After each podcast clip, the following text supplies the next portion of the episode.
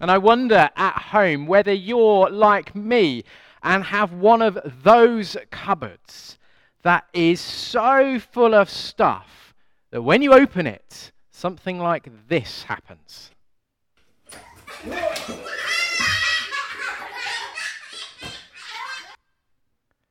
Well, in a moment, we're going to hear a reading from the Bible that's a bit like that cupboard. It's so full of stuff that it falls out at you, and it's absolutely overflowing with joy. If, if this was my cupboard at home and you were to look in, well, it might look a bit like this.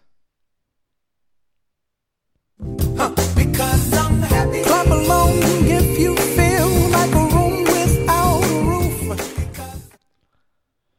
Well, it is Easter Sunday, and so it's probably no surprise at all to you that I'm talking about joy. At the start of the service, we heard uh, that account from Matthew's Gospel of the very first Easter Sunday when the, the two Marys head to the tomb and they hear from the angel that Jesus has risen. He's risen from the dead, and they were going to get to see him again. And we're told that the women hurried away from the tomb, afraid, yet filled with joy. And they ran to tell Jesus' disciples. But before they've made it round the first corner, uh, Jesus pops up. He's alive and he says hello to them. And uh, just imagine the Marys, they're about to pop with joy at that moment. And on Easter Sunday, even when we can't all be together celebrating, we're still able, aren't we, to feel something of that joy, something of that Easter joy, hearing that Jesus really has been raised from the dead. But what about tomorrow? What about when you go back to work? What about when the school holiday's are over and you're back in the classroom or you're sitting down the first morning of your exams? What, what about then? Does Easter really make a difference? Or do you find that actually the Easter joy just seems to evaporate away? And if we were to pull back the door uh, to the cupboard of our lives, we actually find that it looks a lot like this.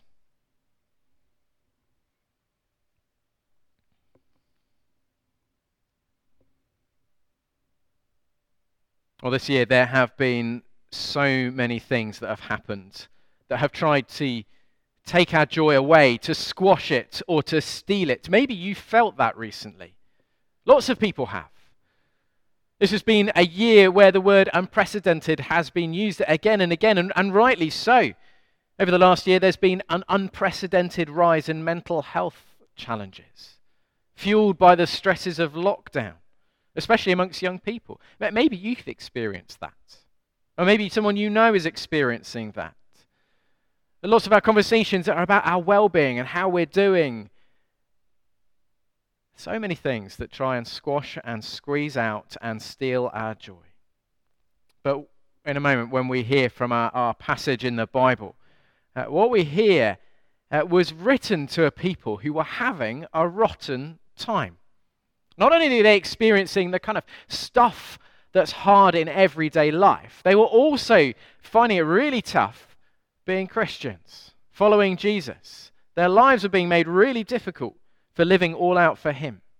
And we're going to hear that they, like us, because of the resurrection of Jesus Christ from the dead, can be filled with an inexpressible and glorious joy. Unending, unsquashable, unstealable joy. So, what is it about the resurrection of Jesus Christ from the dead that gives us uh, and leads to that unending, unsquashable, unstealable joy? What is it? Well, let's listen and find out. Well, you can't really miss the joy in that passage, can you? It's, it's everywhere. Verse 3 Praise be to the God and Father of our Lord Jesus Christ. It's in, it's in verse 6 In all this you greatly rejoice. Verse 8 Filled with an expressible, uh, inexpressible and glorious joy. But where does that joy come from? Well, let me read verse 3 again, where it says, Praise be to the God and Father of our Lord Jesus Christ. In his great mercy, he has given us new birth into a living hope through the resurrection of Jesus Christ from the dead. Unending, unsquashable, unstealable joy that comes from God giving us new life, with living hope because Jesus Christ has been risen from the dead. If you were to be here this morning and walk outside and, and look at the church from Main Street, you'd see the cross that we've put outside the church building. Because as you can see, Easter means hope. The resurrection of Jesus means living hope. And that's it. Easter means hope. Easter is all about God giving us new life with living hope. If you are a follower of Jesus, then you share in his death on the cross. It means you've died to your sin and you share in Jesus' resurrection. You have been raised to new life with living hope. That's what makes Easter Sunday quite so special. It's a celebration that Jesus is alive, and if we're joined to him, we too have been raised to life. We have new life. We have new life with living hope right now. Wherever you are, you have or can have new life with living hope through Jesus because he really is alive. It's something none of us deserve. It's, it's not anything any of us could do by ourselves. It's entirely a gift that God wants to give us. And if you're a Christian, it's a gift he has already given to you. Living hope because we have a living God and Jesus is alive. We're told that living hope is hope of an inheritance.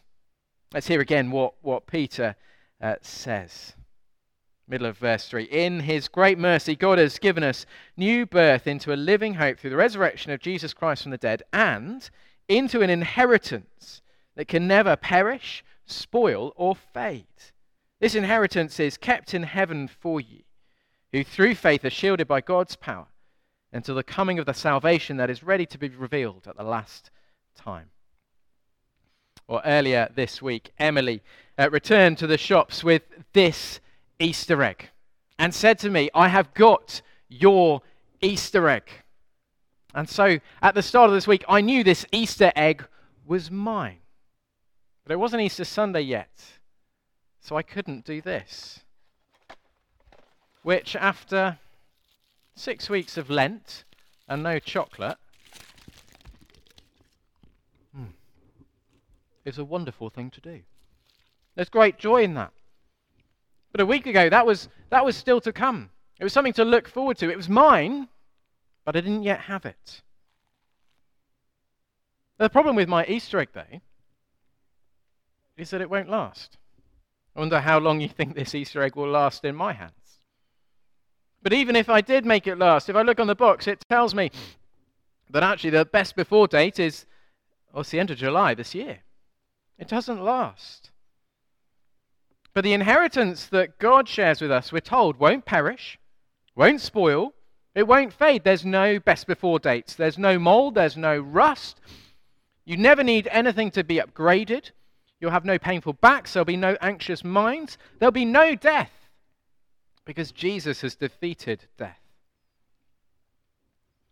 This inheritance is the world made new.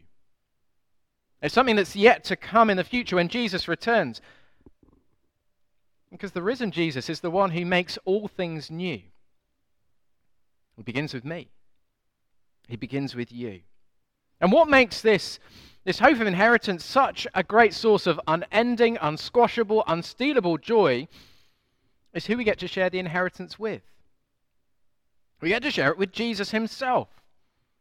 And if you heard it when we heard Matthew's account earlier. What, what happened with the two Marys when they, they saw Jesus and he spoke to them? We're, we're told they bowed down and worshipped and they, they clung to his feet. They wanted to hold on to him. Like so many of us probably want to hold on to our loved ones at the moment who we can't hug.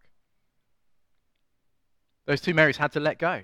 But one day there will be a day when we will enjoy perfect life with Jesus. And that's why verse 6 says, In all this you greatly rejoice.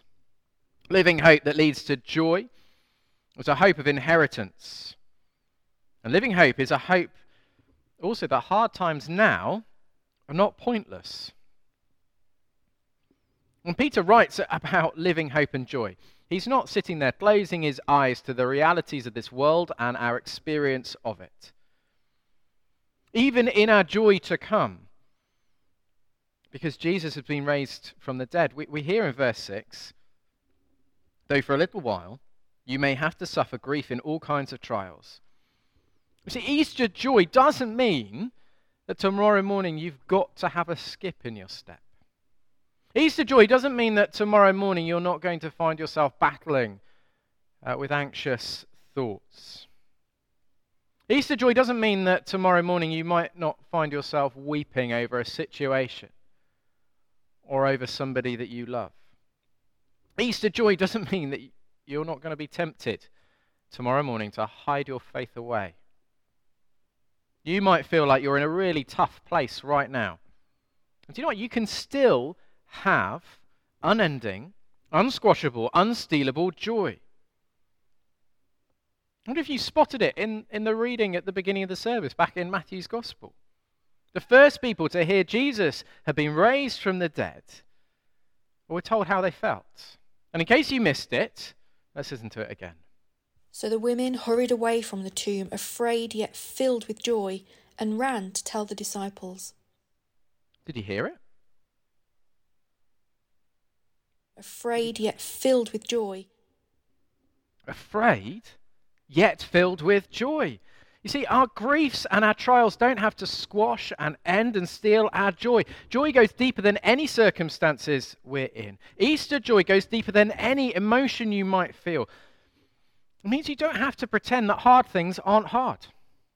But it also means when hard things come your way, they don't have to dominate and take over absolutely everything. Maybe you want to think about this a little bit more. Or you know people around you who would be good for them to think about these things. Well, in May, we're going to be running something called the Well-Being Course, an opportunity to look at our lives and the different areas of it and how we're doing. And I'd love to invite you to sign up for it, to be part of it, and to invite friends. They don't have to be part of the church family, they don't have to be Christians to come along. And if you'd like to do that, you can head to our website, to thurnbychurch.com forward slash well-being. You see, these, these griefs and these trials, are never pointless when we belong to Jesus. Actually, we see they deepen our faith and deepen our dependence on God. So we read in verse 7 these, these trials and griefs, they've come so that proven genuineness of our faith, of greater worth than gold, which perishes even though refined by fire, may result in praise, glory, and honor when Jesus Christ is revealed. You see, incredibly, these tough times, these hard times, these griefs, these trials, they lead us to loving Jesus more. So we read in verse 8 Though you have not seen him, you love him. And even though you do not see him now, you believe in him and are filled with an inexpressible and glorious joy, for you are receiving the end result of your faith, the salvation of your souls. This Easter, you can know joy you can have unending, unsquashable, unstealable joy, no matter what is going on in your life. Joy that doesn't come from just any kind of hope, it comes from living hope. A hope that can hold your life up, a hope that can be yours because Jesus has been raised from the dead.